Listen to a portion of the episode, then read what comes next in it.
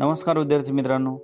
ऐकू आनंदे संस्कार गोष्टी या आपल्या उपक्रमात मी संभाजी पाटील तुम्हा सर्वांचं हार्दिक स्वागत करतो.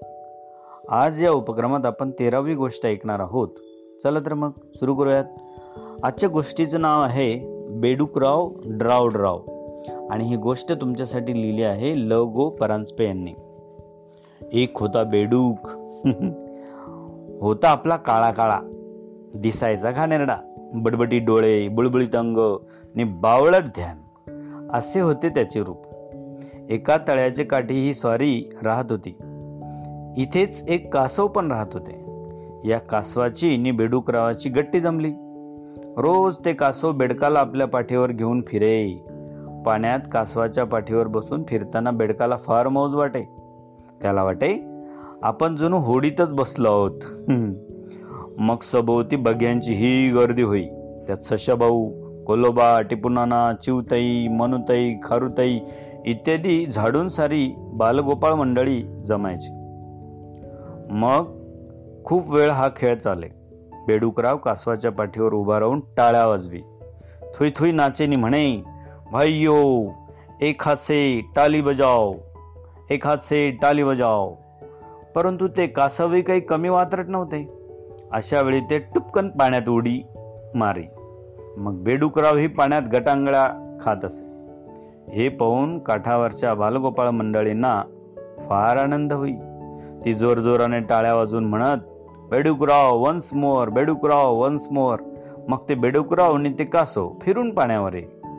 बेडूक कासवाच्या पाठीवर पुन्हा चढायला पाहिजे कासव पाण्यात जाऊन त्याला पाडी. मग कधी बेडूक पाण्यात तर कासववर तर कधी कासव पाण्यात बेडूकवर? असा मजेचा खेळ चाले दोघेही पोहण्यात तरबेच पाण्यावर हळुवारपणे हात मारी बेडूकराव छान पोहत. त्यावेळची त्याची ती चपळाई नि पाण्यातील ती हालचाल पाहण्यासारखी असे. कासवही काही कमी नव्हते. तेही जलतरुण पटूच. ते पाण्यावर नाना तऱ्हेचे खेळ करून दाखवी.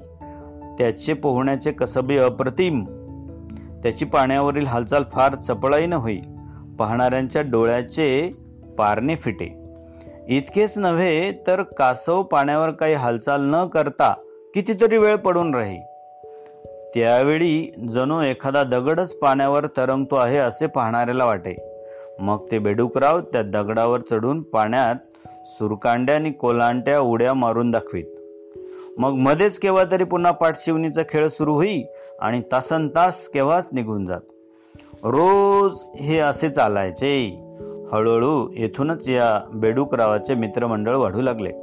या बघ्या बालगोपाळ मंडळींतूनच त्याला रोज एक नवे मित्र मिळू लागले. सशाभाऊ टिपूनाना उंदीर मामा पोपटराव कावळे दादा अशी कितीतरी नावे सांगता येतील. थोडक्यात सारेच त्याचे मित्र साऱ्यांशीच त्याचे जमे आणि साऱ्यांनाच तो हवा हवासा वाटे. आता आपणही करूया बेडूकरावाशी मैत्री. बेडूकरावांची ही गोष्ट आज संपलेली नाही. उद्या पण ऐकूया बेडूकरावांच्या गमती जमती आजची गोष्ट तुम्हाला आवडलीच असेल. उद्याही अशीच एक छानशी बेडकाची गोष्ट ऐकायला भेटूया. तोपर्यंत नमस्कार.